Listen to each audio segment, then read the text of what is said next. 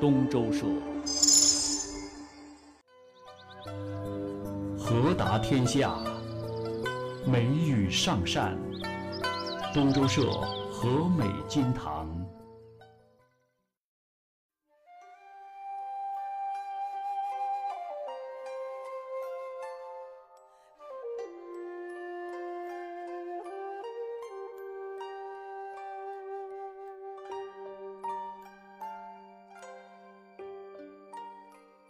和美金堂，我在五凤。哈，这个金堂五凤的码头文化确实是曾经红极一时，这跟船帮啊，在这个地方的兴盛不无关系的。上次这些故事我都讲过了。那么，其实整个五凤镇的它的崛起和航运，就是沱江的航运发展，包括码头文化的繁荣，确实关系很大啊。正所谓三江聚首赵家渡，飞流直下五凤溪。这个物流业的繁荣啊，它能够带动跟拉动当地的人气。那么五凤镇这个地方可以说是南来北往的人呢，会到这里之后，就把各地的文化、各地的宗教啊、建筑啊、艺术什么的，甚至包括饮食习惯都带过来了。所以五凤镇呢，就形成了一种兼容并包的独特气质，各种外来文化在这里和谐共生。哎，不管是谁呀，都可以在这儿安顿身心。啊，大家是相互支撑，共同发展。可以说，你只要踏上了五凤镇，你就会感受到我所说的这一切。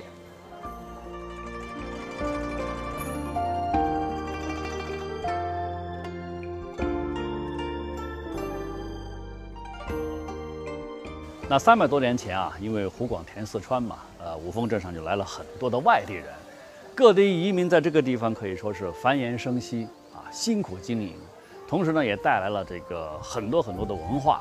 你包括像这个啊，南华老祖啊、关帝呀、大禹啊、火神呐、财神等等诸多地方的信仰，再加上呢，很多人对故乡有种思念之情，也包括地缘的这种意识的需求吧。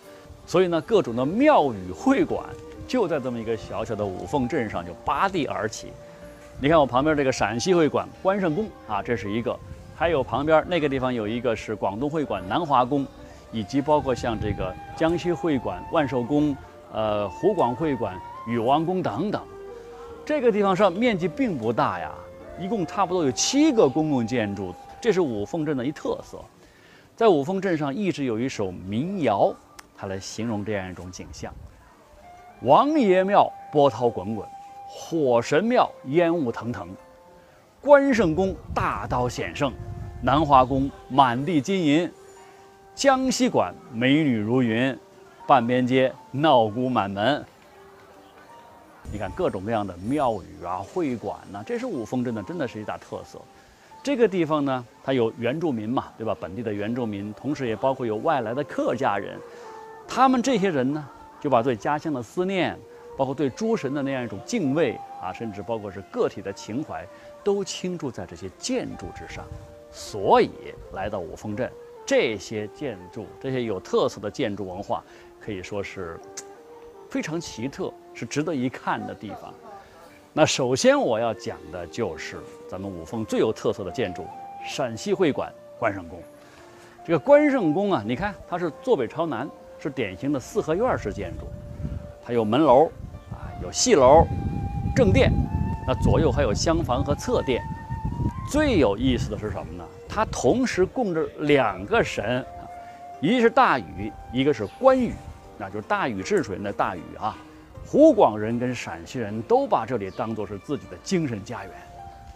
关圣宫是在清朝的康熙年间修建的，到现在差不多三百多年时间了啊，是目前整个成都地区乃至四川地区保存最完好的关帝庙，这文物价值非常之高，就不用讲了。过去你看，每到五月十三啊，十月初三，关帝会期的时候，那镇上的人呢，就会抬着庙里面的两百多斤的青龙偃月刀，在前面开路，啊，然后呢，八人大轿抬着关羽的巨像，一路是旌旗飘扬啊，锣鼓喧天，在镇上干什么？走上那么一遍，哎，这种状况在当地可以说是五峰镇的最出名的一景了。可惜了，现在这种景况是看不见了。但是你可以想象那种非常热闹的景象。那么到了清末的时候，这个关圣宫呢，就变成了一个小学的一个校舍。哎，解放之后还变成了居民的这些住房。好在这些文物真的没怎么被破坏。哎，今天你看的那些雕饰啊，那建筑、绘画等等，还是相对比较完整的。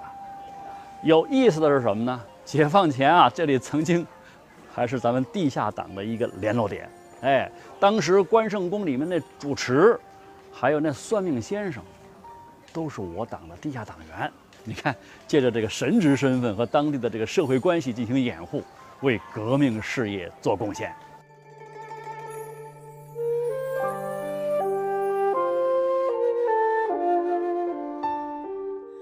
好，咱们从关圣宫出来，就到了广东会馆的南华宫。这个南华宫呢，它实际上就在关圣宫的对面，哎，但是它要比这个关圣宫啊，它的占地面积要大一些，只是说基本构架啊是差不多的。它也是个四合院式的。你看前戏台后正殿，那两边呢就是厢房。呃，因为这里是广东会馆嘛，所以它供奉的是呃佛教的禅宗慧能祖师。民国时期，这个地方曾经被征用过驻军的粮仓。解放以后呢，一度也是乡政府啊，是乡上的一个粮店。所以你看，它这些地方的建筑啊，包括它的戏楼啊，呃，还有这样的一些个宫里面的呃雕梁画栋，保存的都非常好。甚至包括那个戏台那顶上啊，有一个藻井版画啊，都是几百年的老物件了，至今都还是保存的十分的精致。那么除了这个关圣宫跟南华宫之外，还有三圣宫，啊王爷庙，还有观音堂等等，这些建筑都是非常的有意思。而在看完了这些风格各异的建筑之后啊，你就会发现，五凤镇哈，你既可以看到那种高大雄伟的粗犷威严的北派建筑，比如说我们刚才看到那个关圣宫，它是陕西会馆嘛，对吧？所以说大气磅礴，直抒心意。连对联儿都让人感到那种气势很盛啊！神圣武文静浩气，君臣兄弟率天真。哎，是不是听起来有很有那种北方人那种大气磅礴的劲儿啊？哎，这是北派。同时你还可以看到南华宫这样一种非常典雅的气韵典雅、细腻繁复的南派建筑。南华宫非常的秀丽，而且很雅致。这个也可以用。这个宫门前的那个对联儿来感受到，以乐高歌，建院声传蓬岛外，临风吐韵，霓裳曲奏紫薇断。嘿，是不是听起来有点那种清风晓月、怀古诵今的南方气质啊？这些移民文化啊，这些印记，就让五凤镇呢可以说是充满了包容和谐的民风气象。离这儿不远哈，我们还能看到一个。外来的一个建筑是什么呢？基督教堂。它，除了有这个道观，除了有庙宇，还有教堂。哎，这小小一座古镇呢，可以说是汇集四方，兼容并蓄，真的是让人觉得由衷的赞叹。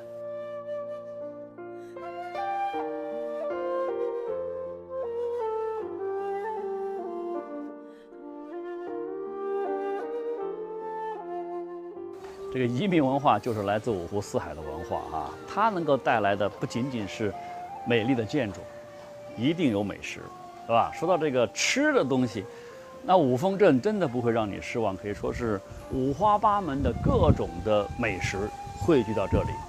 所谓一方水土成就一方美食嘛，对吧？这个历史上啊，五凤西码头，因为它是一个非常重要的商贸中心，啊，也是一个交通枢纽。所以南来北往的这些交流当中啊，饮食业自然就会非常繁荣，八方美食汇聚于此。早年的沱江啊，那时候没什么污染，鱼虾满江河，真的那河鲜随手就可以取来。你比如那些船工一天忙得累得不得了，要想填饱肚子怎么办？他只需要在那船边上挂那么一个竹筐，哎，船一靠岸。那里头就装满了各种活蹦乱跳的肥美的鱼虾，可以就地取材啊，在河滩上就马上支那个用石头支那么一个铁锅，先是用那清水熬制鱼头，啊，一直等到骨酥汤白的时候，就把那清洗好的鱼块啊、虾段啊，把它放到锅里面去慢慢煮、慢慢煮去烫，啊，再加上一点盐呐，葱花什么的，立马就可以享受这天然美食。这真的就是河鲜。说到吃河鲜，五凤的这个沱江鲶鱼，真的是一绝。啊，所谓这个沱江鲶鱼十八吃，油酥船丁连骨吞呐。哈，你看一条鲶鱼，因为各地的这种移民的口味不同，包括烹制方法的差异，可以做出十多种不同的菜品。啊，清蒸的，啊，凉拌的，油炸的，醋溜的，熏烤的，或片或块，或整或段，那真的是费尽了心思啊，让一道食材通过不同的做法。展现出适合不同人群的口味儿，那简直是想想都觉得美味儿啊。那么除了河鲜之外，哈，五凤镇还有其他很多的不同的美味。比如曾经呢，四川有一首民谣，哈，它是这么唱的。这个我不会唱了哈，我用这个四川话来给你念一下：煎羊包子石桥里面，临江是豆瓣儿下干饭，五凤溪油条煮烩面，还有砍糖。和天鹅蛋，哈 还有天鹅蛋，我都不是想不出来这天鹅蛋是个什么样。一会儿告诉你啊，这个油条和烩面，你想我们都见过的。可是这个油条煮烩面，它是个什么样的一个食物呢？其实很简单，它就是把那个断碎的面条啊啊和一些菜叶子先把它放起来一起煮，快煮熟的时候，就把那些切成段短节的那些油条加进去，然后。煮熟，勾芡，哎，添上一些佐料，就成了远近闻名的这个油条煮烩面了。你想，像我这种特别喜欢面食的人，一会儿做完节目之后，一定会去先整上一碗，这是跑不掉的。包括我们团队的兄弟伙们都得去啊。那么这个砍糖跟天鹅蛋，哎，这个是很有意思。这是一种什么样的美食呢？过去你看沱江两岸的村落，它是盛产甘蔗。哎而且品质都非常好，不仅是脆甜可口，而且含糖量非常高。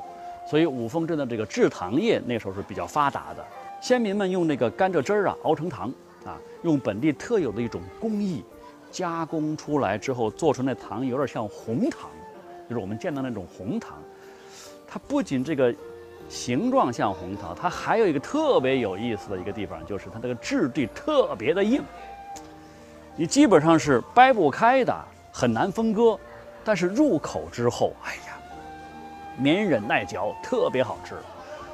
那么你说要把它切开怎么办呢？不是说你拿刀把它稍微的切一下削片，那不行的，必须用刀砍。哎，所以它叫砍糖嘛。而这天鹅蛋，哎，可不是我们说这儿还有天鹅能下蛋，不是，这是种小吃。这种小吃它跟天鹅真没什么关系，它是一种糯米食品。有点像我们现在说的什么呢？呃，夹心糕点，像这种东西，因为加工之后那个外形呢，酷似蛋形，又很大嘛，就像那个天鹅蛋似的，所以美其名曰天鹅蛋。那这个天鹅蛋它的外层呢是一层比较脆的那个糯米，那里面是什么？里面就是五凤镇最出名的砍糖，它来做芯儿，哎，咬一口香甜沁心，嚼一嚼可以说是软绵爽口。那么来五凤镇的人，如果说你不吃一颗天鹅蛋，那跟白来没什么区别。啊，说到这个天鹅蛋，说到这个面，我现在真的是聊到这儿之后，我要去兑现我的计划了，我要去整一碗那个油条煮烩面。关于这个五凤镇呢，当然还有很多很多东西还没有聊到哈，比如说这里代代相传的家风文化呀。还有各种各样的这种传承的这种历史人物啊等等，这些五凤镇呢都是五凤镇非常特有的一种人文气象，非常值得咱们去了解。好，下个星期我再来五凤镇，再来讲这些故事。每周四和美金堂，不见不散。